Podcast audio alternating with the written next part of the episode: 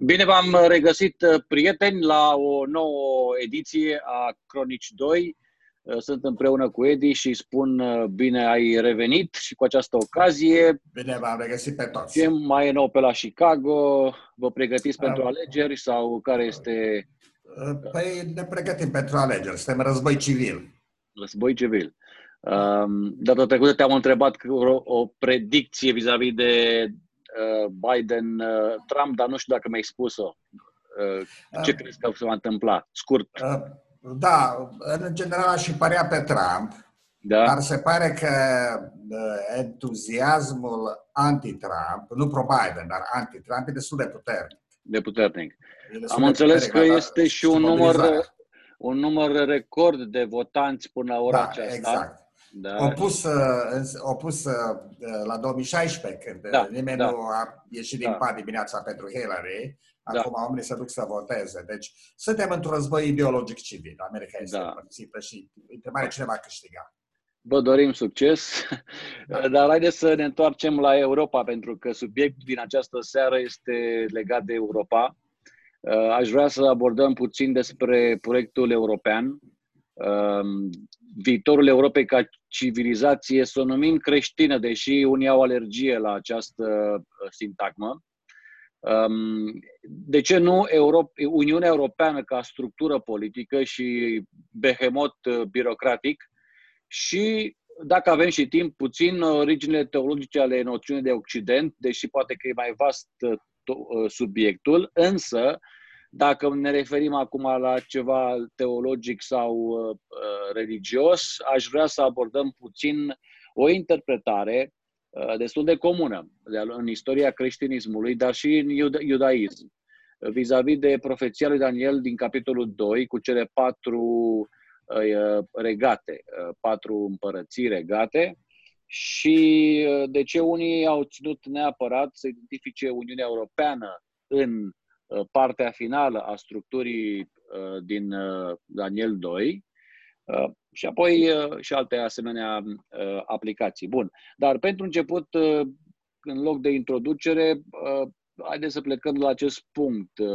Noi știm și tu știi foarte bine, Europa a avut o istorie foarte zbuciumată, Uh, marcată de conflicte sângeroase și extrem de destabilizatoare. Numai cele două războaie mondiale, dacă discutăm despre ele și uh, deja ne putem achita de datorie fără probleme la acest capitol.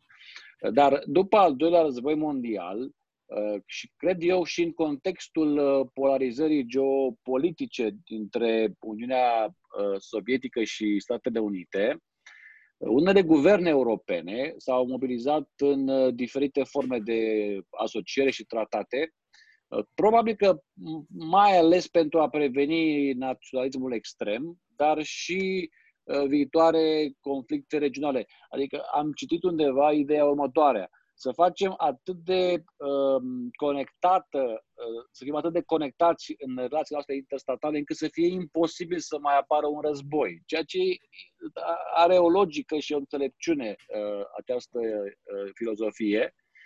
Acum, Uniunea Europeană, așa cum știm, e o entitate economică și politică formată din 27 uh, de state membre cu o populație totală de aproximativ 450 de milioane.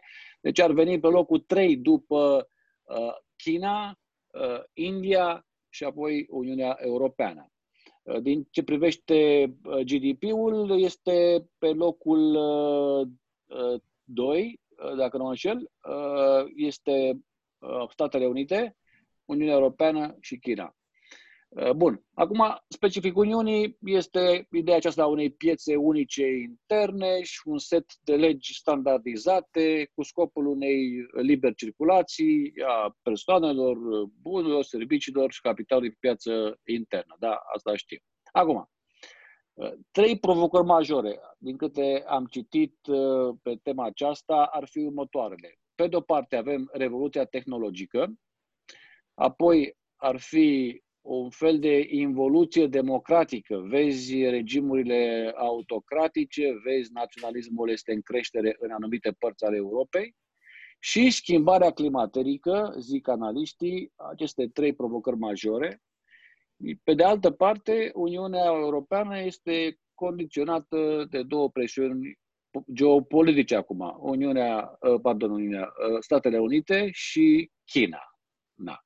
Acum, ăsta fiind background-ul, care crezi tu că ar trebui sau ar putea să fie rolul Uniunii Europene în noua construcție geopolitică, pentru că trebuie să recunoaștem cu uh, fenomenul Trump de care vorbim data trecută, dar a plecat mai de mult, de pe timpul lui Obama. America și-a cam pierdut uh, acel lider, uh, statut de unic lider, jandarmul lumii și așa mai unica superputere și ne îndreptăm spre altceva. Care crezi tu că trebuie să fie sau ar putea să fie rolul Uniunii Europene sau dacă într-adevăr are un rol în această nouă construcție unde China are, este foarte asertivă, Rusia este agresivă, Asia de semne de dezvoltare puternică, chiar și Africa. Nigeria devine un stat din ce în ce mai puternic și anumite părți din America Latină. Iată că e o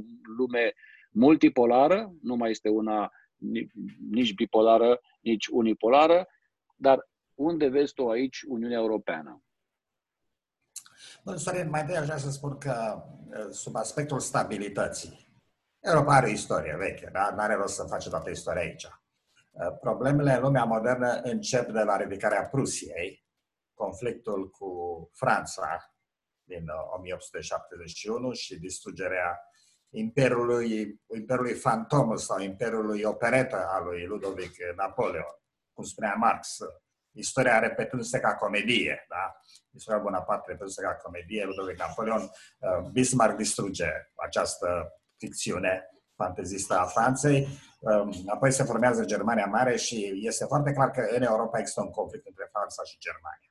Uh, cele două războaie mondiale nu pot fi separate de acest conflict între Franța și Germania. Scopul Uniunii Europene, aș vrea să spun, scopul Uniunii Europene n-a fost să rezolve problema, să zic, a naționalismului român sau maghiar sau chiar polonez, care era mai mare sau iugosłav. Scopul Uniunii Europene a fost ca să facă ca Franța și Germania să se mai bată între ele. Și din acest punct de vedere zic că a reușit. Deci da. Franța și Germania sunt la data aceasta mai prietene decât ar fi vizat vreodată să fie în istoria lor și se pare că prietenia aceasta nu dă semne să se distrugă. Pe de altă parte, vechea ambiție a, Europa, a Germaniei, Middle, Middle Europe, Middle Europe mm-hmm. Europa de mijloc, cu ochii spre Est, care a dus la conflictul cu Rusia de două ori, în primul război mondial și al doilea război mondial a Germaniei.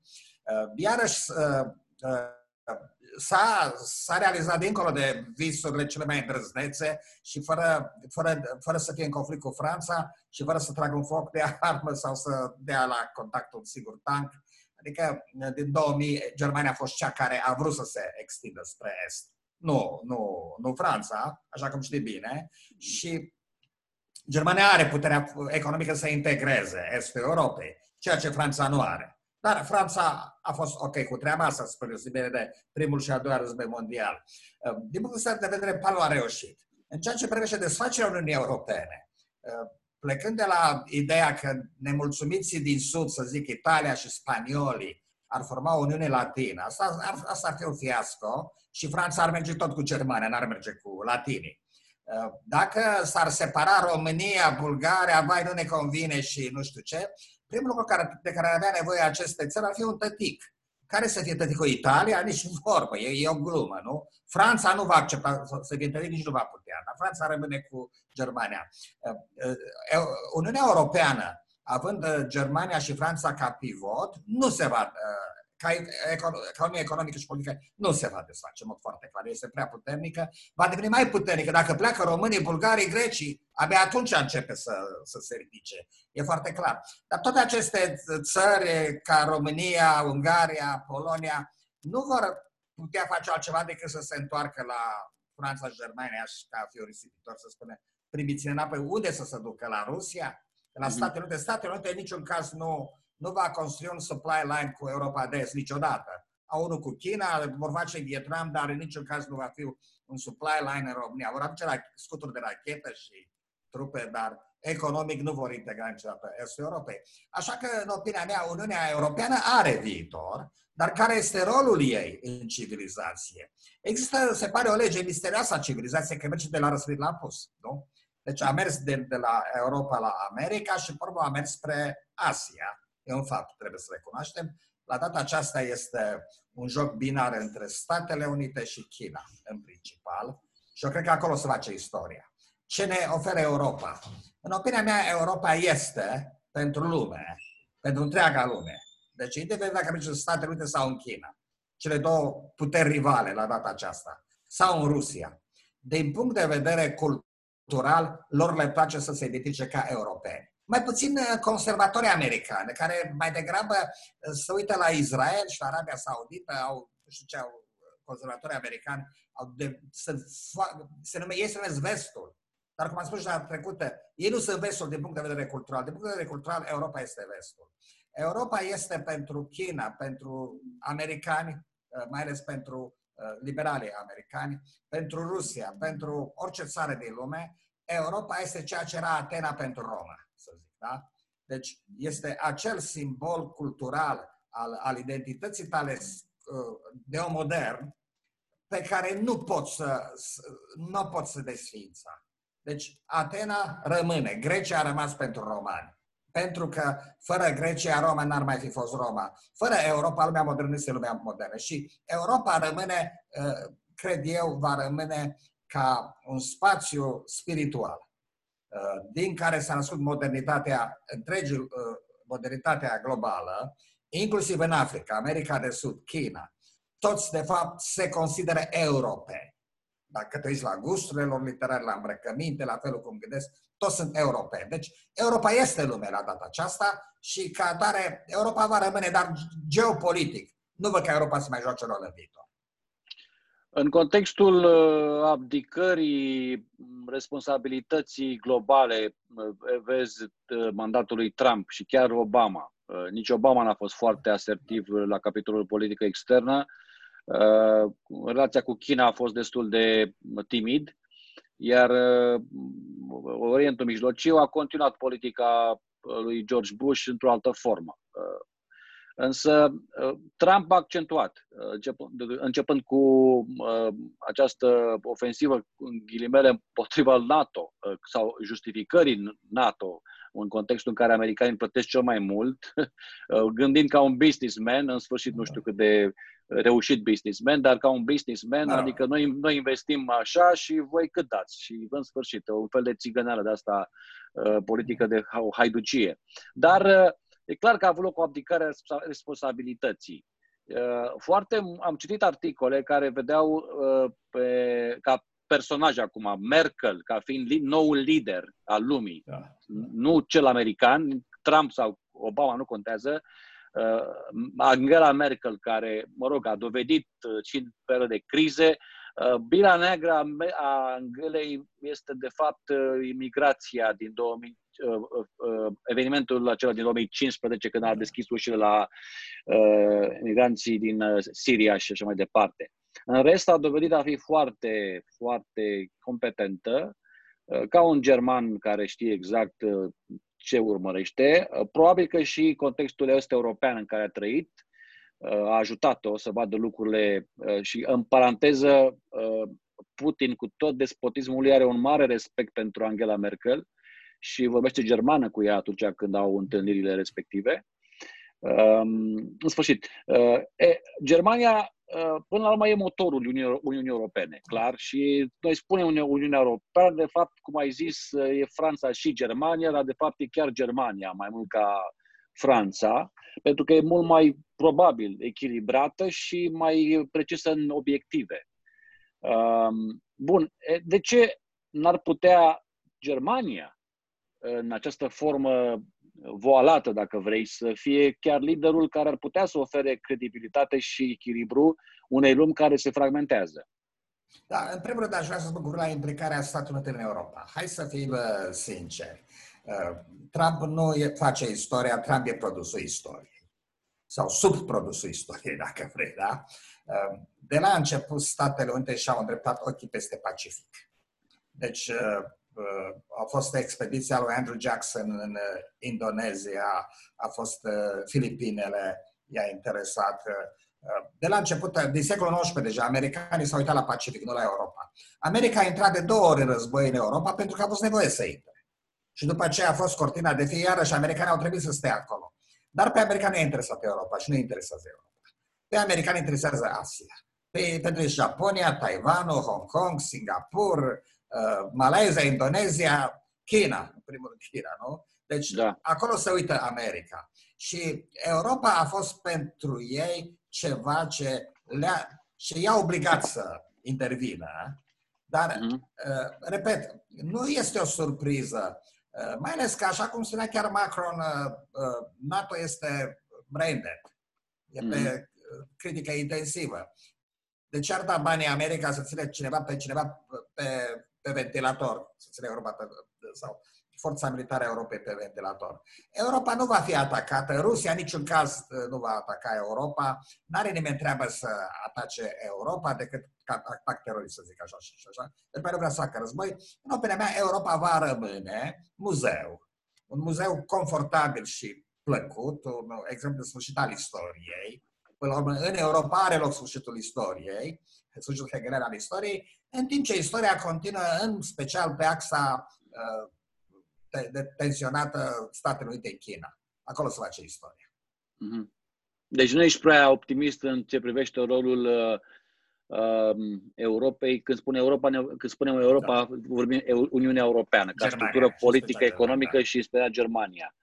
Uh, având în vedere că uh, interesele americane sunt uh, în special uh, arondate Asiei și Chinei, asta zici, asta zici tu, da? iar Europa n-ar avea un cuvânt, adică ar avea, dar poate că nu mai are chef de aventuri uh, extrateritoriale sau uh, așa mai departe. Și totuși Europa la ora aceasta, uh, cum am spus mai devreme, este ca GDP a doua după America. Da. Iar dacă ar fi să fie la, o, la capitolul capacitate militară, gândește-te că la o populație de 450 de milioane cu 27 state membre, Ehm, poate ar încropi o armată, nu știu cât de eficace ar fi împotriva Rusiei, de exemplu. Ehm, poate că da, poate că nu, dar Rusia nu va intra într-un conflict direct cu Uniunea Europeană, dar poate să uh, o testeze la limite, la granițe, da. ca barbarii. Uh, țările baltice, în special, și uite, acum am citit recent, Suedia a început un program serios de uh, investiție în apărare. Uh, tocmai pentru că simte uh, răsuflarea uh, Rusiei în ceafă.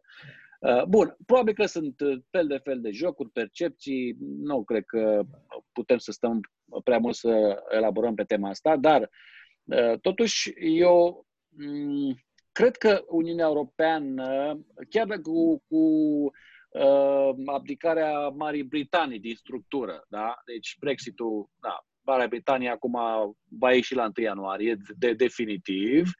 Uh, sunt convins că va ieși fără un deal, deși au tot da. încercat de 2 ani încoace sau mai mult.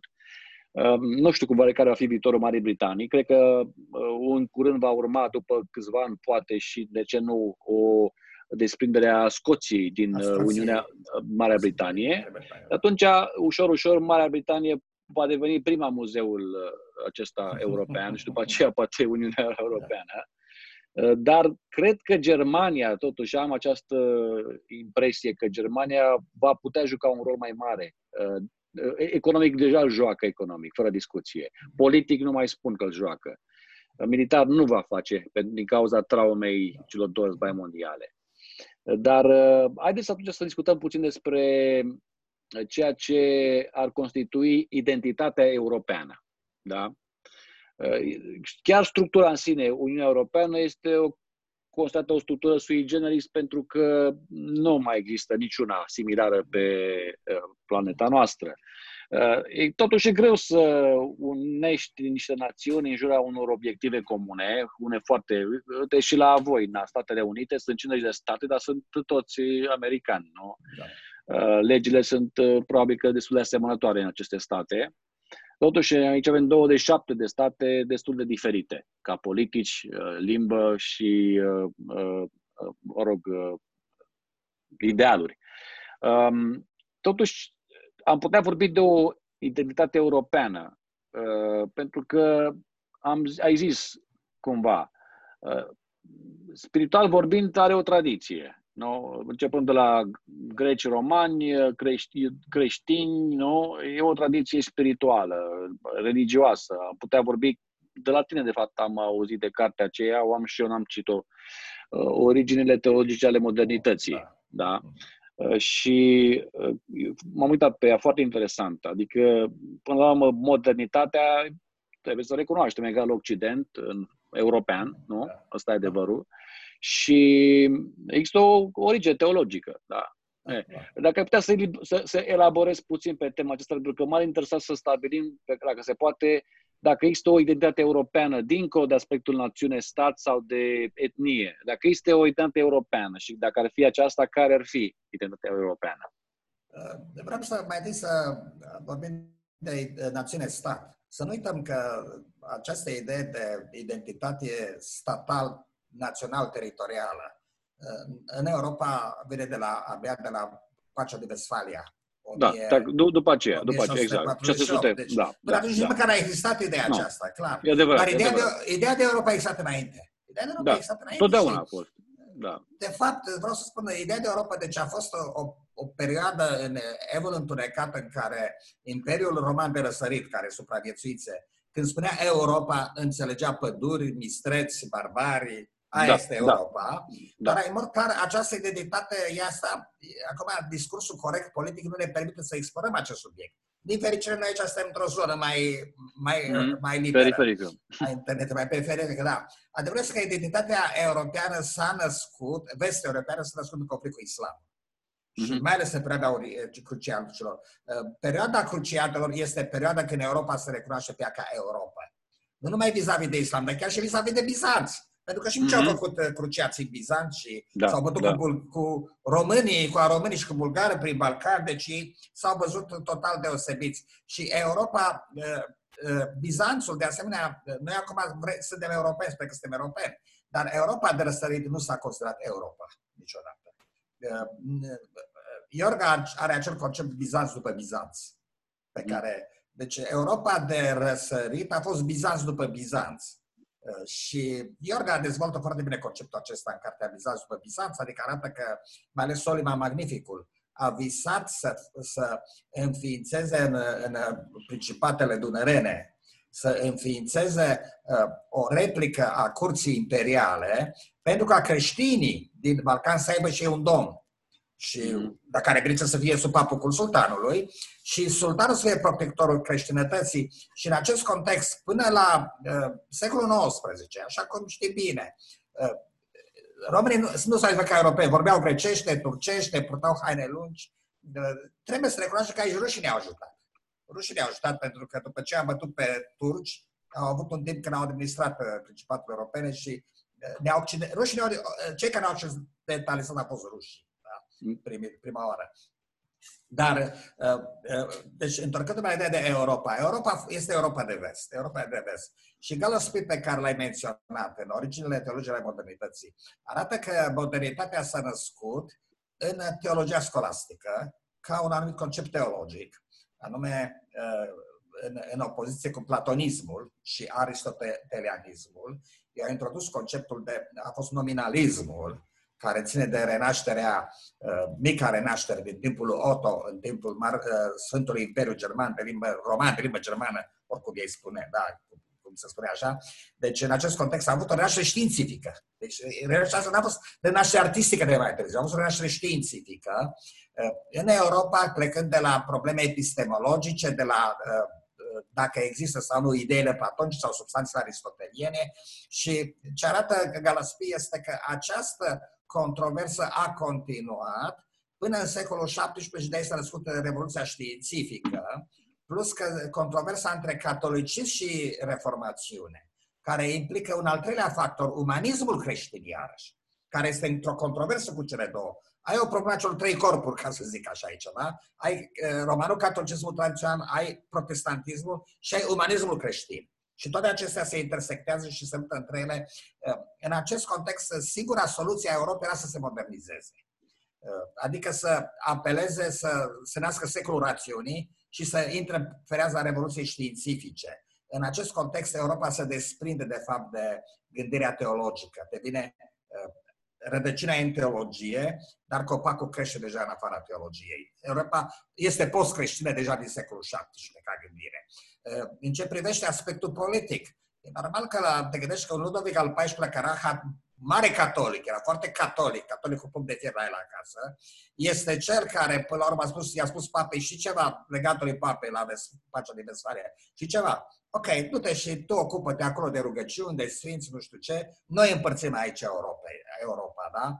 Uh, și atunci apare această noțiune a suveranității teritoriale a statului asupra teritoriului și de acolo se naște monarhia absolutistă din Europa, care să nu uităm este o monarhie iluministă. Să uităm lucrurile acestea. Monarhia absolutistă din Europa nu este principele lui Eugen Barbu, nu domnul Fanariot, da? Monarhul absolutist este un, un patron al artelor, al științei, este un, un fiu al secolului rațiunii, el educă poporul și apare un, odată, o, păi, foarte, după această... foarte simplu să tai capul după asta. Revoluția franceză. Taie capul da. regelui și acum e națiunea. Nu mai este monarhul, da? Acum, da. naționalismul și-a avut istoria lui urâtă, dar ce mi se pare mie la data aceasta, toți europenii, toți membrii Consiliului uh, Comunității Europene, inclusiv românii, au zis, domnule, noi renunțăm la naționalism, da? Uh-huh. Eu, român, renunț la naționalism să fiu cu ungurul în, uh, în, uh, în, în, și cu moldoveanul în Comunitatea Europeană. Renunț la naționalism.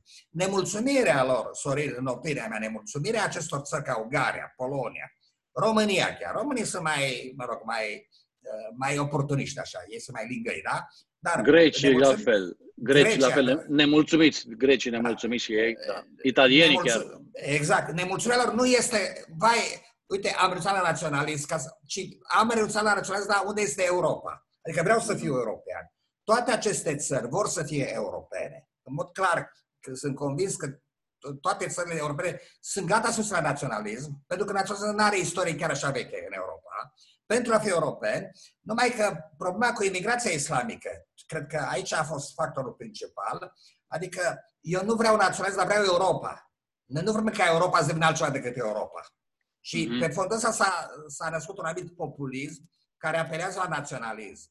Dar francezul și germanul și suedezul nemulțumit sau polezul nemulțumit sau ungur nemulțumit de imigrația islamică, nu spune, ok, eu nu vreau să fiu în Europa, fiindcă vreau să fiu naționalist. Nu, el spune, eu vreau să fiu în Europa, dar nu într-o Eurabia, să zic așa. Da, Londonistan. Londonistan, da, exact, zic da. da. Deci aici, eu nu vreau într-o Europa uh, care nu e Europa. Deci eu vreau să da. protejez Europa. Dacă uh, Comunitatea Europeană nu protejează Europa, eu protejez Europa între granițele mele. Dar idealul da. oricare, oricare națiune europeană este Europa la data aceasta. Inclusiv cu uh. retorică naționalistă. Uh, Douglas Murray, uh, în cartea asta, um, Moartea Europei, dacă nu mă înșel, um, identifică două mari probleme. Uh, de o fel, deci spune că, bine, tema asta nu este nouă, a preluat-o chiar de la, dacă nu mă înșel, Ștefan Zweig, mm se plângea că se întâmplă ceva în Europa, uh, în contextul în care, mă rog, apărea naționalismul german și așa mai departe, uh, sinuciderea Europei. Um, dar Douglas Mare uh, identifică două mari probleme legate de sinuciderea Europei. În primul rând, această mm, alterare a identității prin o imigrație musulmană considerabilă și a doua, pierderea identității creștine a europeanului. Da, europeanului. Bun, sigur că a fost acuzat că este right-wing sau că na, numai un de dreapta poate să zică așa ceva, deci The Guardian, care sunt stângiști, sunt de, de stânga și așa mai departe, imediat l-au taxat pe Douglas Murray. Um, dar cred că are undeva dreptate Douglas Murray în chestia asta. Da. Adică el, pe de o parte, pe de o parte, arată că multiculturalismul nu funcționează și asta este, da. și cred treaba asta. Deci multiculturalismul acum, mai ales în dreptul țărilor care au investit chiar serios la acest capitol. Deci nu, nu s-au jucat, nu au zis că facem doar ca să justificăm niște sume de bani. Da, da, da. Um, dar nu, nu funcționează, nu funcționează. Pe de altă parte, uh, o imigrație musulmană, uh, crezi că ar avea atât de mult impact încât să altereze, să zicem, în concepția lui Mori sau altora, identitatea europeană? Uh, pentru că nici măcar în uh, documentele fondatoare ale Uniunii Europene s-a evitat cu tot, tot adinsul apelul la Uh, tradiția creștină. Uh, suntem uh, da. secular, suntem așa, dar nu avem așa și atunci cumva cumva aici o temere a unor conservatori. conservatori. Nu zic, nu sunt de dreapta, da. atât de mult de, de dreapta, dar sunt conservatori. Da, da, ține de însăși identitatea europeană faptul că nu este subordonat unei tradiții. Aici se deosebește Europa de vest de Europa de est și de Orientul Mijlociu, prin faptul că Europa nu are, deci Europa s-a rupt de tradiție. Și dacă vorbim de o, o cultură europeană și asta antimulticulturalism, cultura europeană este iluminismul, nu este creștinismul. Deci iluminismul s-a născut din creștinism. Dar uh, Europa, prin natura Europa este cea care a inventat secularismul. Să nu uităm lucrul acesta. Deci, ideea să spui că, vai că uite că Europa își pierde identitatea, fiindcă nu, oamenii nu mai merg la biserică sau nu mai cer sfatul popei. Ce să mai cer sfatul popii acum, că nici țara nici statul mai cer, da? Deci, ex, cere sfatul experților, când e vorba de COVID-19. Europa de vest nu este să sărute moaște, cum fac uh, românii. Și aici, în România, de exemplu, românii sunt, e tot acel grup de la Păltini și toți acești români de dreapta care fac foarte mare caz că ei trebuie să salveze Europa, că ei sunt creștini și că Europa s-a rupt de creștinism. Nu va salva România și uh, moaștele, nu vor merge românii cu moaștele prin Europa să salveze Europa. Nu, problema este alta aici. Mus, musulmanul care vine, uh, sirianul care vine în Europa, în măsura în care a adoptat deja valorile europene, valorile seculare, n-are nicio problemă să integreze. Eu cunosc, probabil că și tu cunoști în Anglia, cunosc destui uh, uh, Bun, dar nu despre aceștia vorbește, nu despre aceștia vorbește Douglas Murray și alții, nu despre aceștia care s-au integrat, sau refer la cei care își păstrează mai departe în exact, zone, da. în enclave. Aceeași cultură de unde da. provin, nu vorbesc limba engleză, germană sau, da, exact. nu știu exact. ce, franceză, uh, își educă copiii în aceeași valori ale lor de acasă, din țara de origine și atunci refuză să se integreze. Vezi în Franța uh, ultimul da. Uh, caz acum cu profesorul cu de istorie de, decapitat, de, de, decapitat de, de un cecen care da. a fost ofensat că profesorul a discutat despre caricaturile păi, de problema, Sorin. Deci noi vorbim imigrația care refuză să se integreze, nu re, problema nu este multiculturalismul, ci religia. Însă este incorrect politic să spui acum de religie, da? Deci toate problemele pe care le avem cu islamul nu sunt țin de faptul că ei au o cultură diferită. Hai să recunoaștem. Deci, uh, în momentul când văd o pakistaneză purtând uh, un hijab sau, uh, sau în, în, în China ai problema cu uigurii, de exemplu, că un dintre ei vor să impună portul Wahhabi și cei mai mulți uiguri, de fapt, au un port național foarte colorat și dansează și cântă muzică și nu vor, de fapt, acest lucru. În momentul în care uh, spui că asta e cultura, islamul nu este o cultură, islamul este o religie care a distrus, practic, culturile pe care le-a cucerit și a obligat pe toți să se îmbrace la fel, să asculte același tip de muzică, același, aceleași nume, le găsești toate țările islamice. E o problemă culturală, însă este, este incorrect să spun că e o problemă uh, de religie. Deci, nu este atât de mult un conflict între islam și creștini. Islamul nu este în conflict cu creștinismul. Islamul este în conflict cu secularismul. Și nu văd aici cum întoarcerea la Europei la creștinism, așa cum se face în Statele Unite, nu merge, pentru că istoria nu se întoarce înapoi. Europa este post-creștină, punct, da? Lucru pe care trebuie să sublinieze Europa și am impresia că încep să facă acest lucru este secularism. De exemplu, am citit de curând că unei, unui, unui, unui imigrant islamic, i s-a refuzat cetățenia germană pentru că a refuzat să strângă mâna. Exact, da. Exact, da. femei. Și mi se pare foarte corect. Domnule, da, corect, vrei cetățenie absolut. germană? La noi există egalitate de bărbați și femei. Punct. Același lucru s-a întâmplat în Elveția cu un cuplu, cu un cuplu, da? Care iarăși au, au dat examen de cetățenie, au luat examenul foarte bine, însă au refuzat să dea mâna și să-și facă contact vizual Elveți, cu, cu uh, cel care îl examina de sex opus și le-a spus, mulțumim, nu avem nevoie de voi. Deci, în privința asta, Europa începe să se trezească. Da? Da. Deci dă seama da. că islamul este incompatibil cu valorile europene. Această idee a multiculturalismului, de, din start pleacă de la o premisă greșită. Nu există un conflict între culturi. Uite-te, vezi și tu în Anglia și văd în, în Statele Unite foarte bine. Uite ce bine se integrează vietnamezii care au fost într-un război infernal, apocaliptic cu Statele Unite, nu au nicio problemă să se integreze. Nu vor să-și răspune, musulmanii vor să răspune încă pentru cruciade, da? Vietnamezii, cambogeni, aveți cambogeni, le-a fost țara bombardată mai sălbatic decât în al doilea război mondial, n-au nicio problemă cu America, vin, se integrează perfect. De ce? Pentru că este vorba, de fapt, nu de un conflict între civilizații, ci un conflict uh, între religie și secularism. Eu așa văd lucrurile. Și acești tip multiculturaliști tot încearcă să spună că, vai, că este vorba doar de culturi diferite și trebuie să ne înțelegem între noi și așa mai departe. Deci, islamul nu are valorile Europei și din cauza asta, dacă te în toată lumea, așa cum am spus, repet, în principiu, valorile europene sunt acceptate în China, în Africa, în America de Sud, în România, în Rusia sunt acceptate peste tot. Cei care le acceptă, cei care le resping pe motive religioase, ca și în România. Cine sunt anti-europenii, anti cine sunt împotriva modernității? Biserica Ortodoxă, Biserica mhm. Pentecostală, Biserica Adventistă, Baptiștii, ei ăștia sunt, au o problemă cu modernitatea și cu Europa.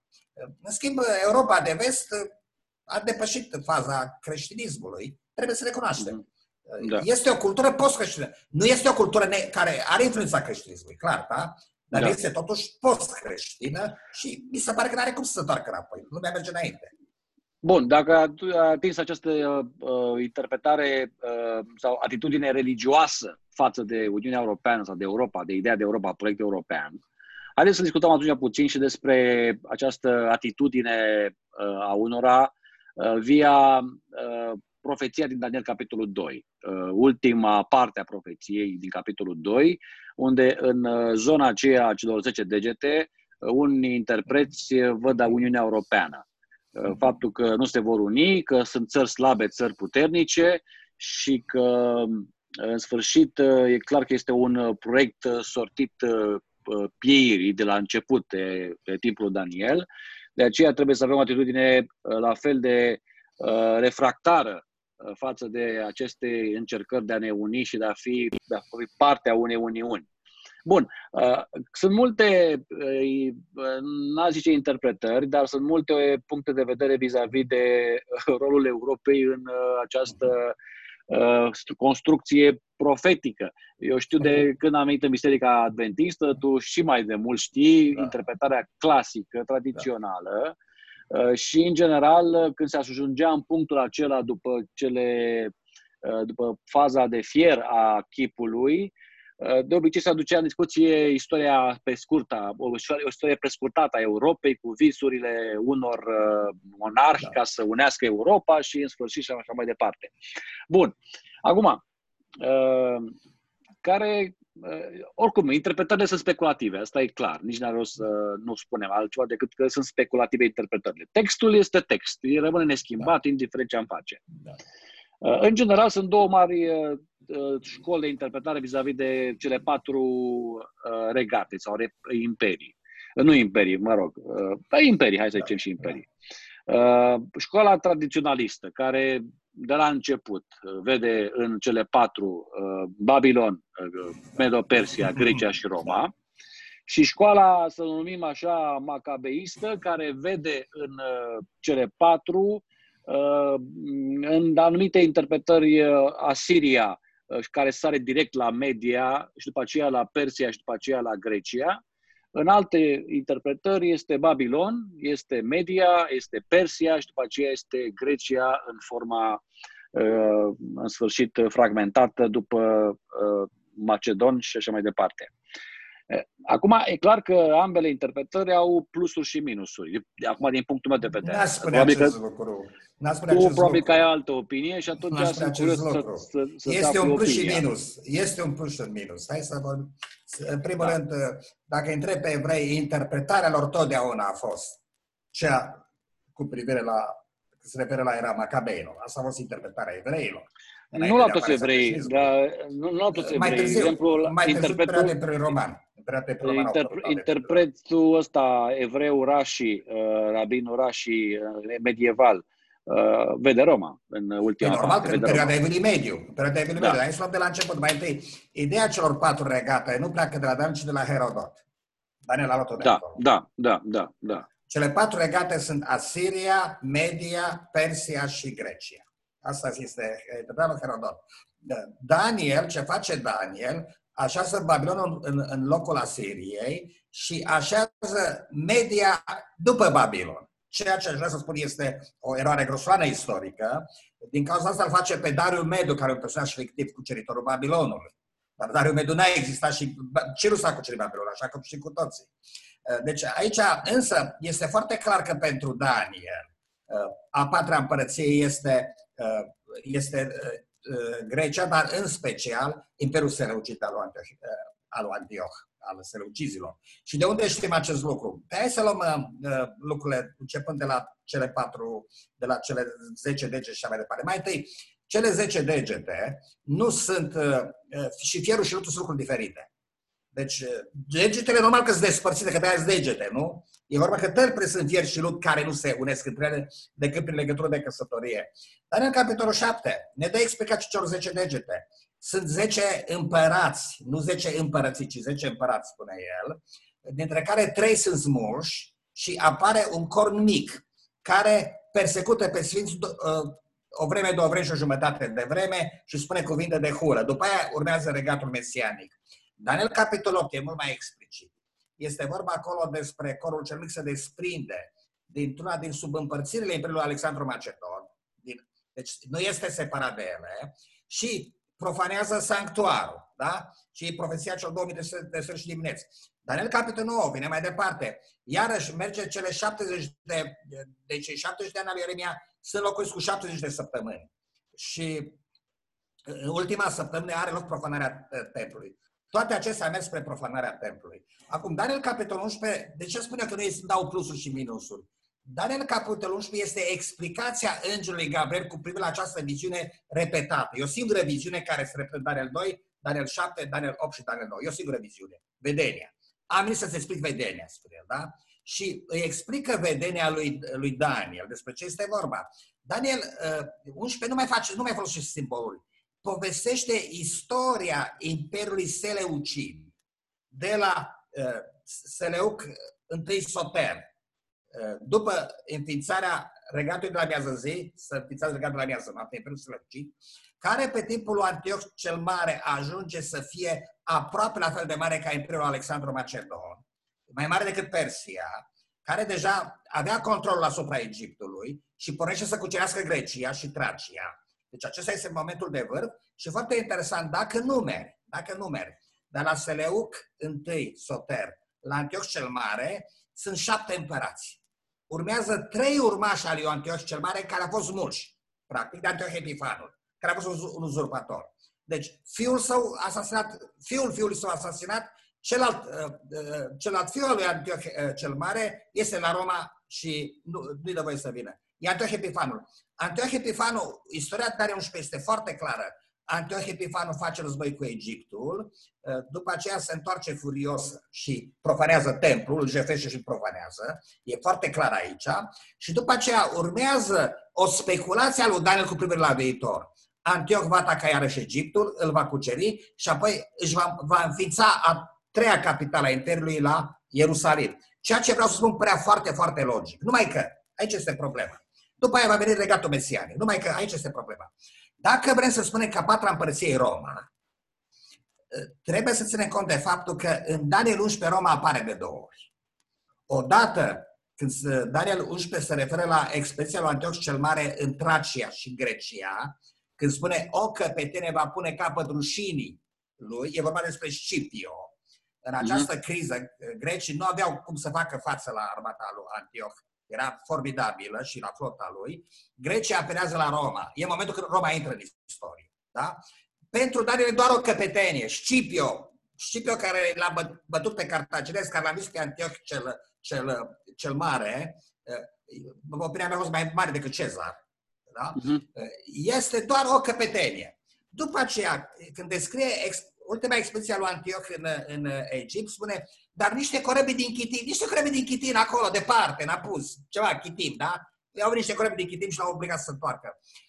Daniel de Dor menționează Roma, corăbile din Chitim și căpetenia. Nu îi dă un rol special. Rolul eschatologic la Daniel 11 îl are Antioch cel Mare, care, nu, Antioch Epifan, pardon, care se atacă iarăși Egiptul și, pe urmă, vrea să-și facă capitala la Ierusalim.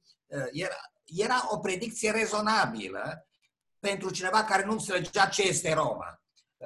Aceea, acea ceată de derbedei, cum spune Daniel, care să răscoale să împlinească vederea, dar nu vor reuși, anume Macabeii, la ei se referă Daniel, sunt mai realiști decât Daniel. Ei fac legământ cu Roma. Imediat, da? Bun. Ei înțeleg atunci, că Roma.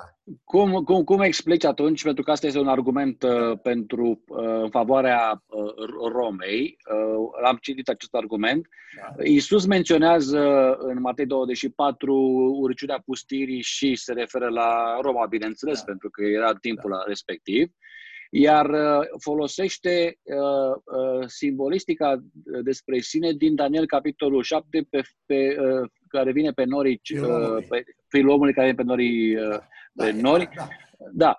da. Și atunci concluzia unor interprete este că de fapt aici ceva de o este indicată precis Roma, nu altceva. Hai să, auzi, vreau să spun acești pastori, în primul rând, niște ignoranți teologic și după aceea istoric. Da? De ce?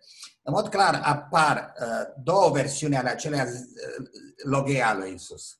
Una și când veți vedea urcirea pustirii uh, despre care vorbește profetul Daniel, și mm-hmm. cealaltă este când veți vedea Ierusalimul înconjurat de oști, Luca.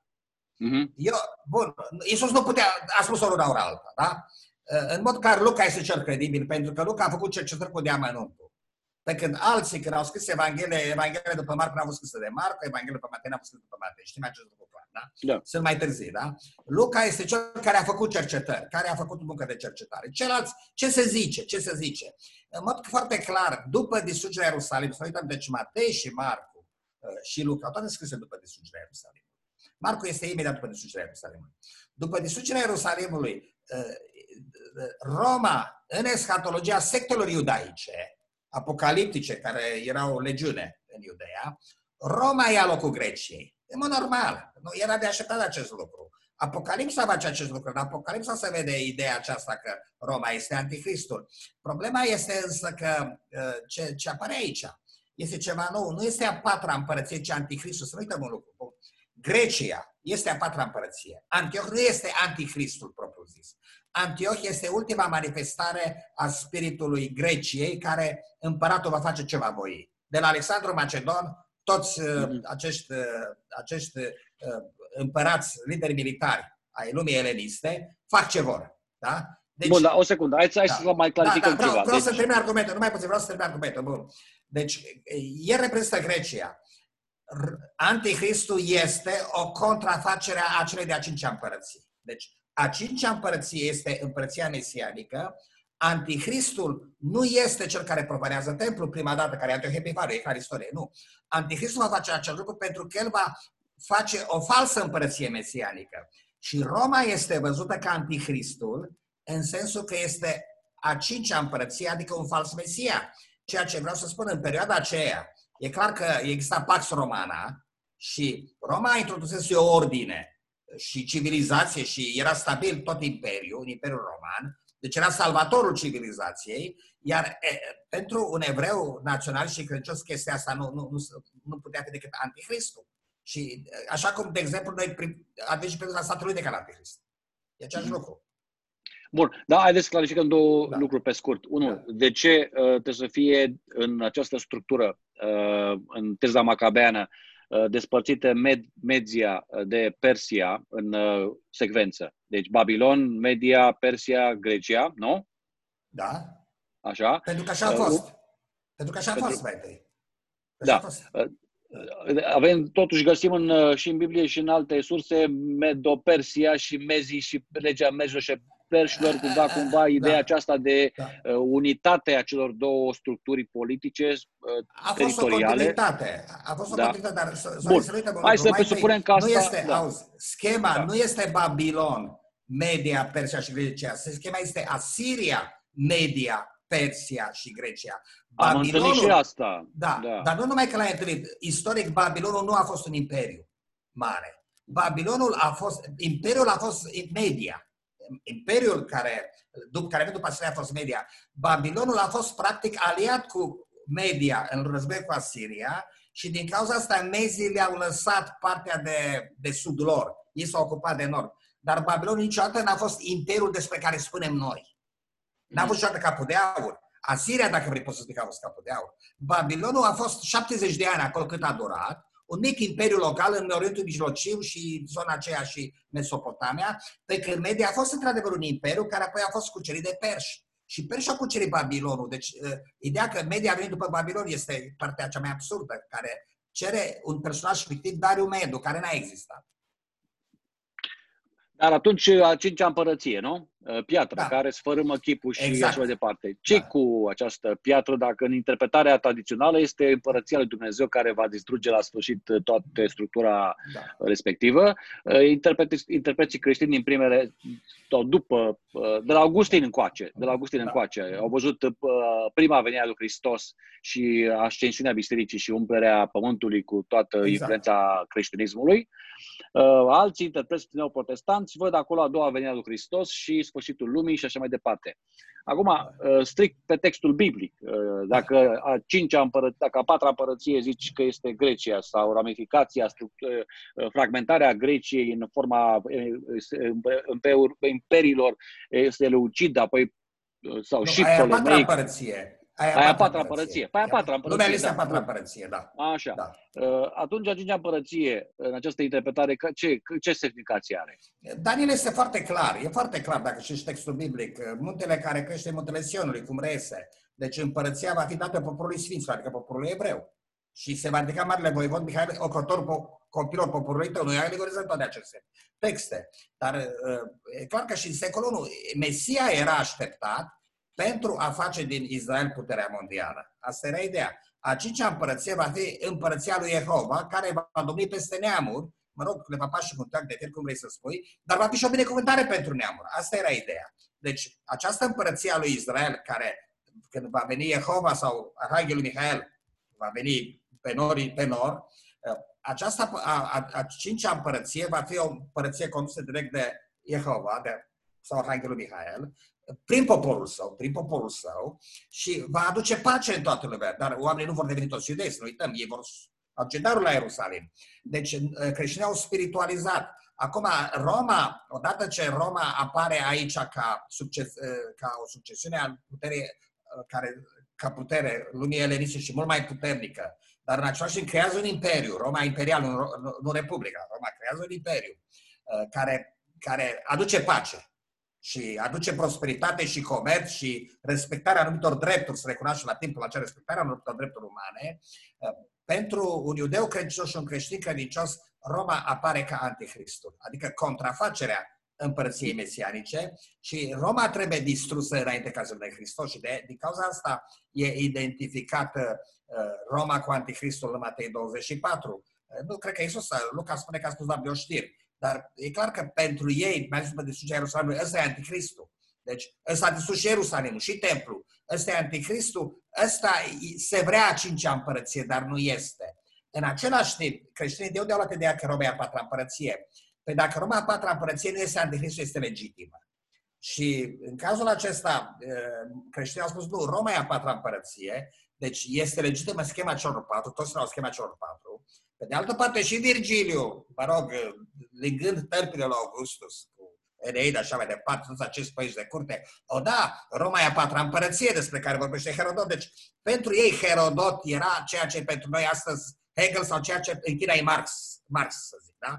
Herodot era cel care știa cum merge istoria. Și clar că Herodot a spus că sunt patru împărțiri, patru trebuie să fie, da? A patra de fier, a patra de carbon, a patra e Roma, n-a fost Grecia, da? Păi cum? Păi stai că Mezia și Persia, de fapt, au fost destul de apropiate. Și atunci apare ideea aceasta, de fapt, Medo-Persia a succedat Imperiului Asirian, nu Babilonul. Adică Babilonul nu a fost, a fost mai mult un mit. A fost ce Europa acum a fost atunci Babilonul. Adică era cultură, dar nu avea forța militară a Meziei sau a Siriei nici pe departe. Deci, în cazul acesta, deci, Media și Media Persia este o singură entitate, Roma este a patra împărăție, Roma este legitimă moștenitorul celorlalte împărății și acum așteptăm să apară Anticristul, spun creștinii, da? De unde va veni Anticristul? Ăla va veni de la Ierusalim acum. Stai că Anticristul vine de la Ierusalim, după aceea spun, vin protestanții, nu, că Papa e Anticristul. S-a născut mm-hmm. din Roma. Da? Dar toate da. chestiile astea o, pleacă spre vest, ajunge în Statele Unite, mai nu merge da. și în China, Anticristul se plimbă. De la Ierusalim da. a conjat toată lumea. Ce crezi? Ce, ce relevanță ar putea, are vreo relevanță Daniel 2 în secolul 21 în contextul Absolut. Absolut. Care, Absolut. care crezi că este această relevanță? Relevanța lui Daniel 2 este că Daniel implică ca construcție literară, e formidabil. Acum, hai să o Daniel ca literatură și ca ficțiune. Cum au înțeles destul evrei luminați că este, de fapt, da? Nici nu măcar l-au pus între cărțile profetice în canon. Este, de fapt, prima, partea istorică, zis istorică a lui Daniel, care e clar că e ficțională. Pentru că istoria nu este așa cum spune Daniel, decât pentru noi care nu cunoaștem istoria. Anume, în primul rând, Belșațar n-a fost fiul lui Nebucadnețar, și a fost un uzurpator și ultimul împărat a fost Belșațar Cinabonid, tatăl lui Belșațar, da? Uh, uh, chipul de aur nu l-a făcut Nebucadnețar, ci Nabonid. L-a făcut la Babilon. Nu i-a persecutat evrei, a persecutat pe Babilon, că i-a obligat să se închine la zeul Sil și a desfințat cultul lui Marduk. Asta, rămân, asta le cunoaște fiindcă am descoperit uh, tăblițele babilonene. Nu se știa în secolul XIX treaba asta. Pe vremea lui Uriah Smith, Sorai, nu se știau chestiile astea toate. După aceea, uh, nebunia lui Nebucaneț, uh, lui Nabonid, de care râdeau toți, că au șapte ani într-o oază de Arabia, că și-a mințile, e pusă pe seama lui Nebucanețar iarăși, deci istoria e schimbată total. Dario Medul i-a făcut cuceritorul Babilonului, care n-a existat. Deci persoana aia nu a existat niciodată în istorie. Și Promocir e pus după aceea, destul de, de, de vag, nu știu cum. Uh, însă, care este ideea? În partea istorică, care e pură literatură, e folclor, de fapt, și probabil elemente de teatru babilonian, grecii au controlat teatrului babilonian care prezentau istoria lor, un fel de chestii shakespeariene, la teatru și era foarte deformată, că toată lumea uitase, uh, uitase ce a fost cu Babilonul. Deja Babilon era legendă și la Herodot. Era deja legendă și erau tot felul de mituri despre istoria Babilonului. Dar Daniel vine cu o idee. În timpul Babilonului, Dumnezeu intervine în problemele lumii. De ce nu mai intervine Dumnezeu? Asta e o întrebare pe care o pune Daniel. Este o întrebare care și-o pune un istoric creștin modern și-o pune. Ce vede el de la ridicarea Imperiului Elenist, deci clar, Dumnezeu intervine, intervine în cazul Nebucanesar, intervine în cazul Dario Medu, intervine în cazul lui Cirus, Dumnezeu intervine în cazul lui Ahasveros în Estera, deci Dumnezeu totdeauna intervine pentru poporul său, este foarte clar. Dar problema este că de când au cucerit grecii lumea, să nu uităm cum încep Daniel 11, un împărat care va face ceva voi. Și să repete, împăratul va face ceva voi. Dumnezeu nu mai intervine în problemele lumii. Dumnezeu se pare că a lăsat lumea pe seama, pe seama oamenilor. Și Daniel se confruntă cu această întrebare. Explicația lui este că, de fapt, Dumnezeu nu este așa cum l-a auzit înainte, că intervine direct, nu. Dumnezeu este ca un împărat uh, elenist, birocrat, care are tot felul de satrap și îngeri prin care intervine, da? Și acum fiecare popor are un înger Perși au uh, îngerul lor, evrei au îngerul lor, uh, greci au îngerul lor și uh, din cauza asta îngerii se bat între ei. Gabriel apără pe poporul lui Dumnezeu, dar adevăratul apărător al poporului lui Dumnezeu este Mihael, care este identic cu Jehova, pentru că merge pe nori. Probabil că asta Dumnezeu Jehova. Deci adevăratul, adevăratul patron al evreilor este Jehova, care va interveni doar la sfârșitul istoriei. Ce spune Daniel, nu așteptați ca Dumnezeu să intervine în istorie până când nu se va scula Marele Voivod Mihail.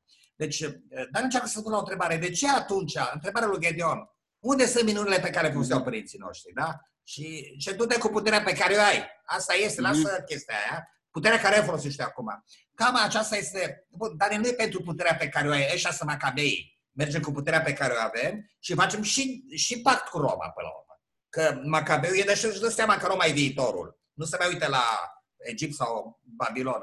Însă Daniel și nu, nu puterea care avem. Fără ajutorul nimeni omenești, trebuie să dă salvarea de sus. Și hai să spun o chestie, Fani. În, în, în, în SF-ul de succes, problema celor trei corpuri, al lui Leo Sishin, care a bătut piața și acum face Netflix serialul.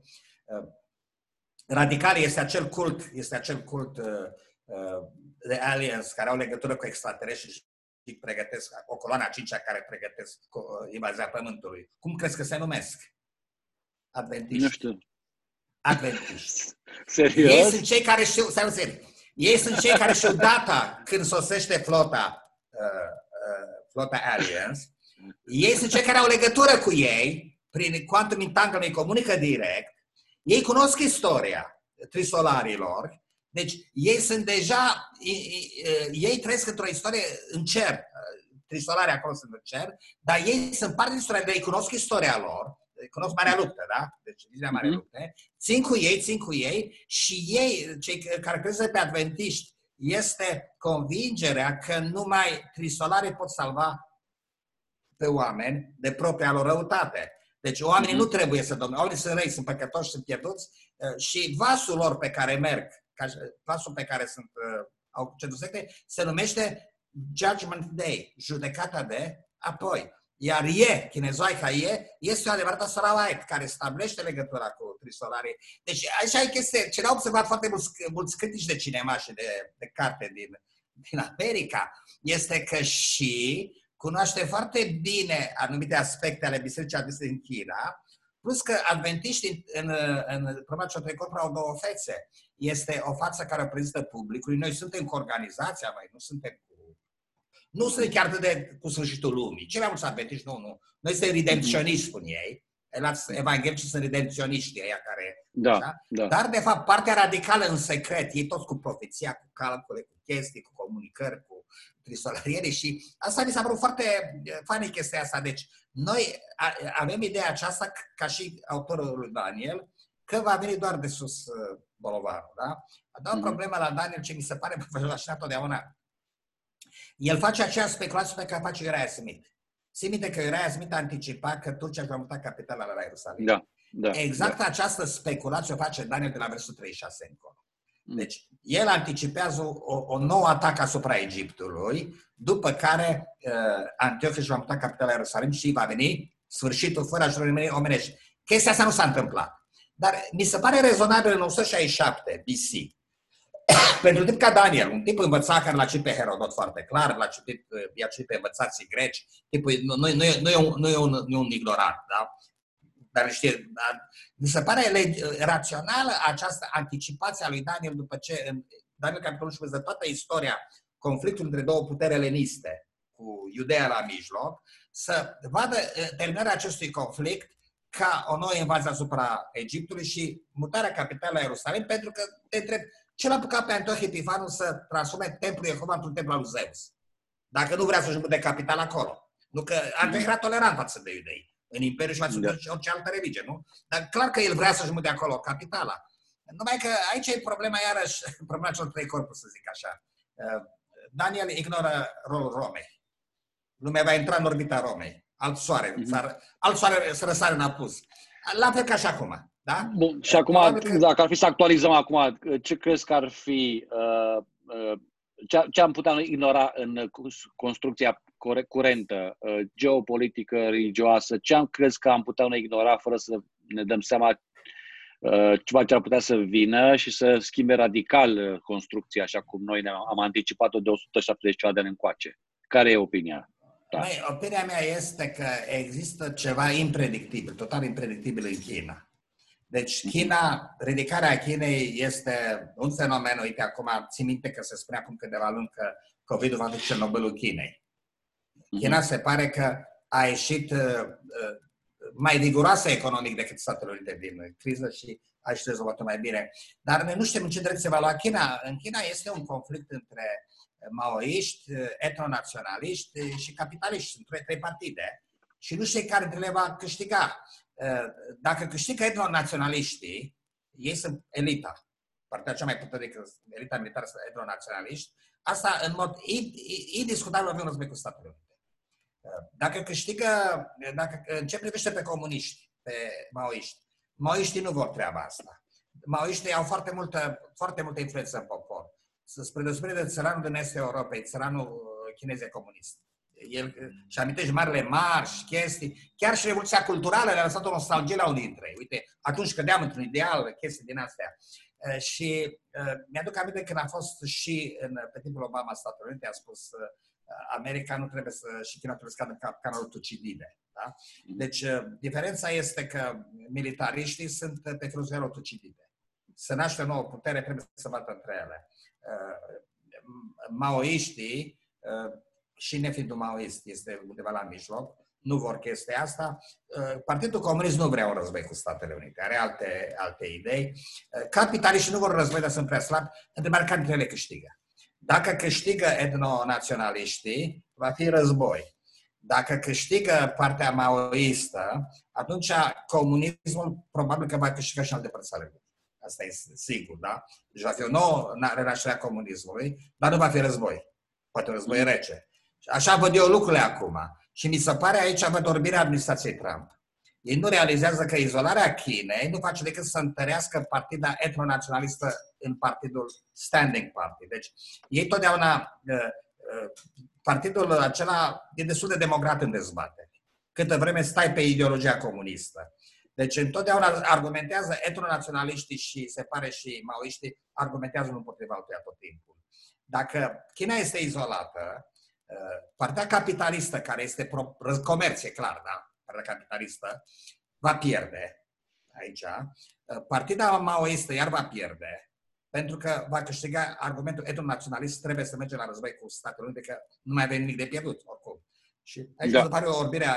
Deci ei nu pot să vadă că viitorul nu mai este America singură. O putere da. bipolară este, este inevitabilă și China este una dintre cei doi poli. America trebuie să accepte acest lucru.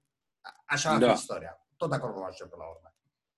Adevărul că istoria rezervă multe surprize și probabil că și de astea, în acest context, Daniel, și cu profețiile, sunt uh, o invitație la reflexie exact. vis-a-vis de, de ceea ce se da. poate întâmpla exact, într-un da. context da. nou mai ales că unii au tot uh, reclamat această idee de ce doar anumite puteri le vedem în profeții și altele care sunt mult mai relevante și mai actuale, exemplu în secolul 21, ca și cum nu există. Da.